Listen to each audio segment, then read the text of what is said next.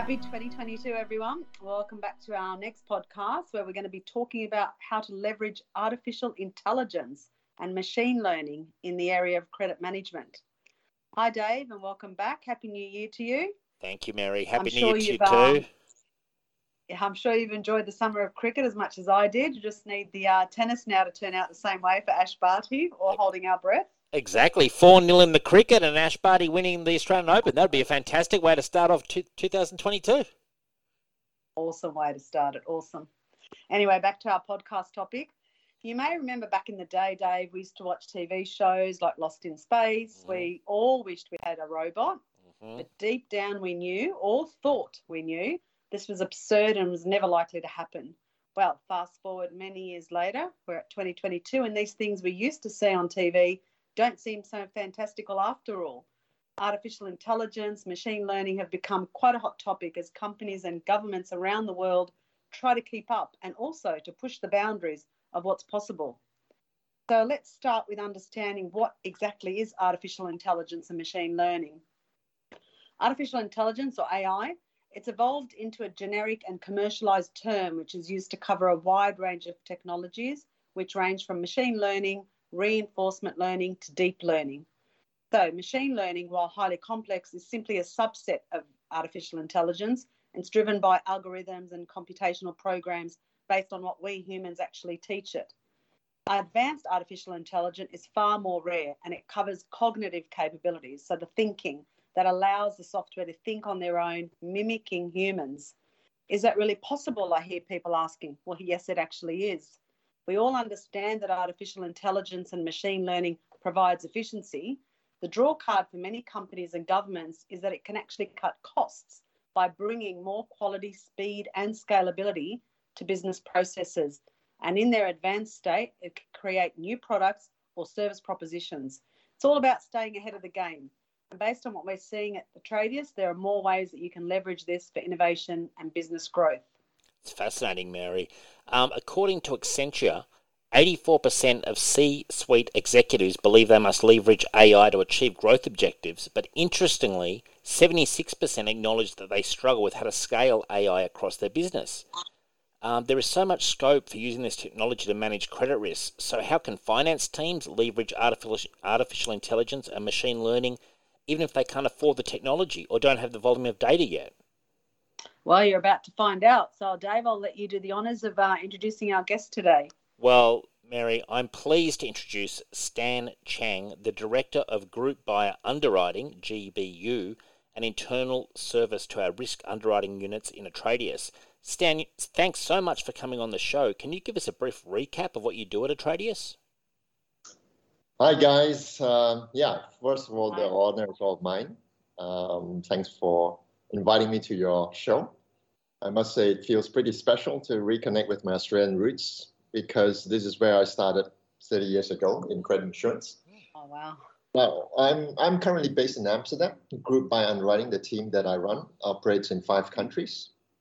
And basically, we deliver a bunch of internal services like underwriting strategies and guidelines, risk automation, credit information, reporting, MI, and financial management for our internal customers in a nutshell. That's fantastic. Stan, when Mary and I first started talking about doing this podcast, I know we learned about some surprising ways that artificial intelligence and machine learning is being used. Can you share some of your experience with our audience? Yeah, absolutely. It's uh, it's a very very hot topic, and um, technology today is sometimes referred to as the fourth industrial revolution. Wow, that is a massive comment. Mm-hmm. Yeah, yeah, it's pretty mind blowing. Technology is continually pushing up frontiers. We all know that and reshaping our lives. We also know that AI and, and machine learning is, is used in many consumer products that's you know touching our lives, but people are not always aware some of about some of the massive existentialist issues like climate change, healthcare, human trafficking, which often uses artificial intelligence to help us. Wow yeah, pretty impressive. And in the business to business world, though, I mean, I have to say AI is a bit less visible, but the change is uh, definitely happening and it is transformational. Uh, okay, so regarding B2B, how do we use this at Atradius? Um, Atradius, Atradius uses uh, machine learning and artificial intelligence to do some simple but very, very powerful things that are core to our business model, um, such as retrieving, processing information, and basically optimizing our risk decisions.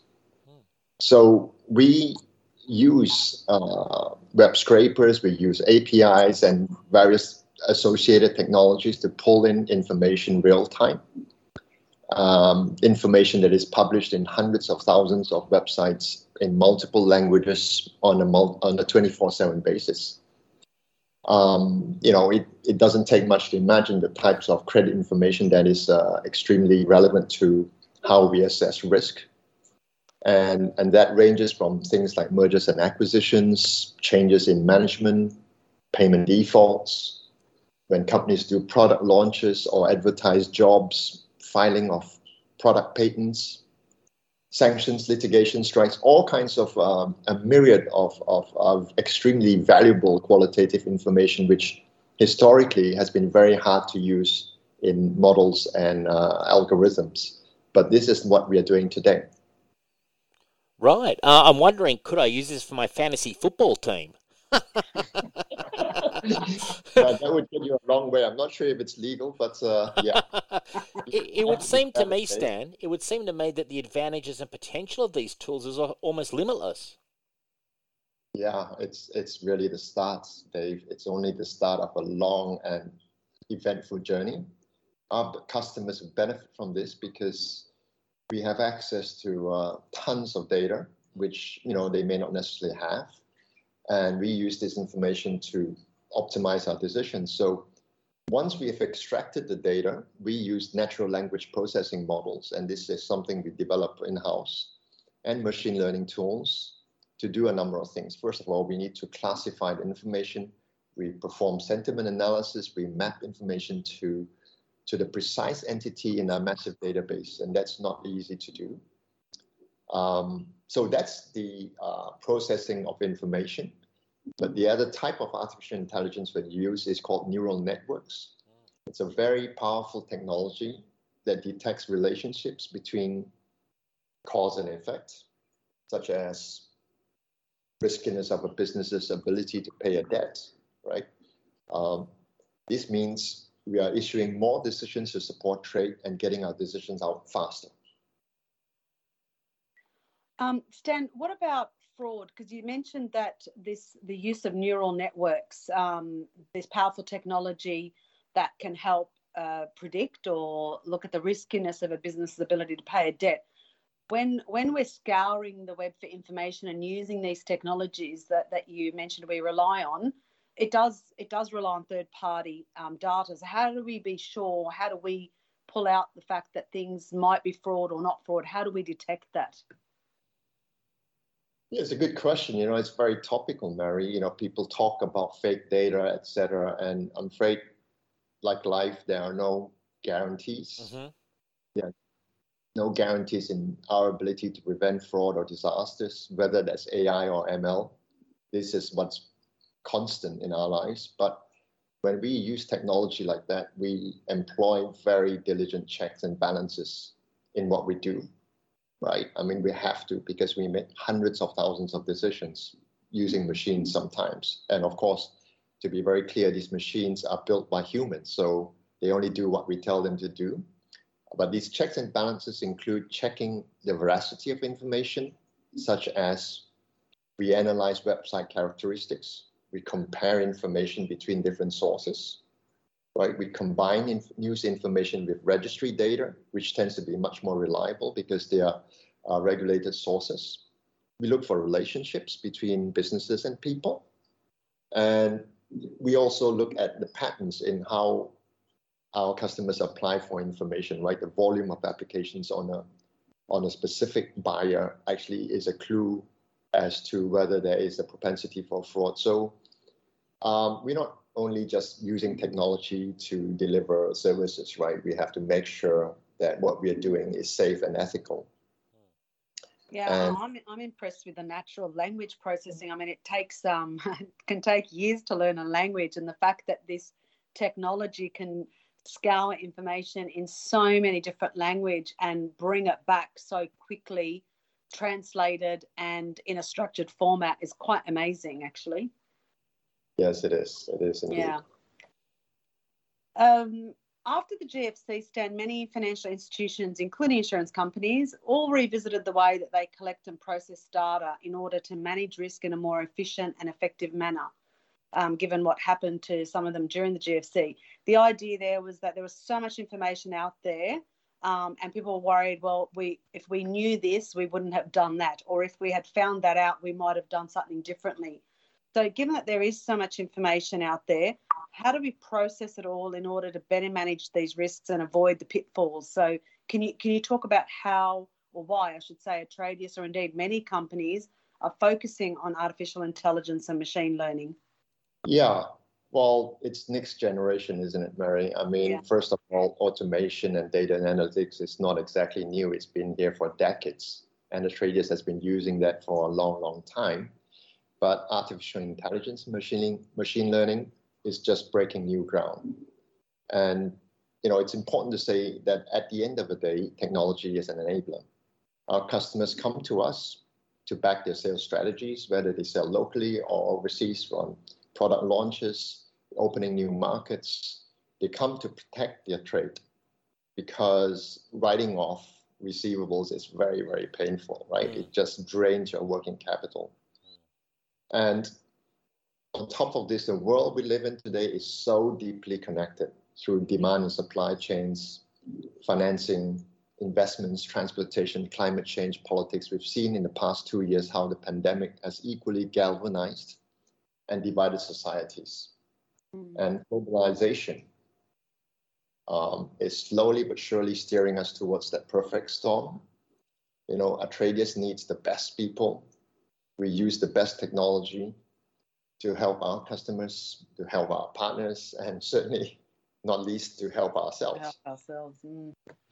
Do you think that a lot of these organizations are scared or they fear big data, artificial intelligence, and machine learnings because they don't want to pin their credit management philosophy on machine modeling and predictive models? Like, is there a danger in that that that causes this fear for a lot of companies?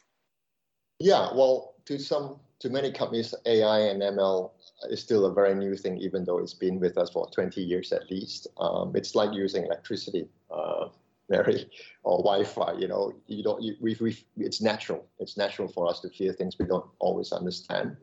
But insofar as credit management uh, is concerned, I, I think it, it starts with you know an organization's attitude and approach to risk taking. Uh, credit management is about managing our working capital and our treasury function. You know, you need to think about who owes you money, how much do they owe you, how diverse are your debts, how new are your customers, what are the terms that you offer your customers, and importantly, let's say in treasury language, um, how much risk margins are you building into your pricing for loss of a debt, right? So um, all this is not static. Businesses are, are changing, and these considerations um, you need to factor into understanding, you know, how much, how robust actually, and how sophisticated your credit management processes need to be. And from there, you know, uh, you think about solutions like credit insurance, and basically just to repeat, AI and machine learning are simply a means to an end. We don't actually pin your credit management philosophy onto them. That's that's interesting that comment. So, Stan, what is the relevance of artificial intelligence and machine learning then?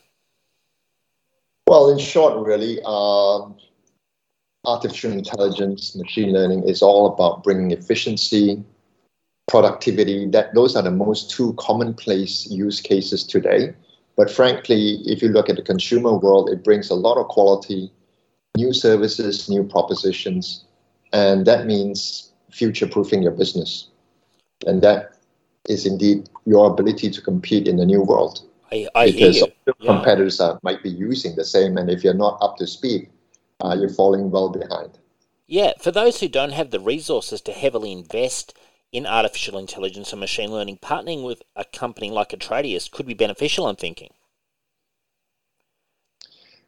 Yeah, uh, absolutely. Uh, we use a lot of data. We have been building our journey for quite a long time. Mm. And this is our core uh, modus operandi today. We have armies of people working on this. Yeah, now you make a valid point about the volume of data needed to be able to leverage artificial intelligence and machine learning. Can you talk more about how big data plays a role?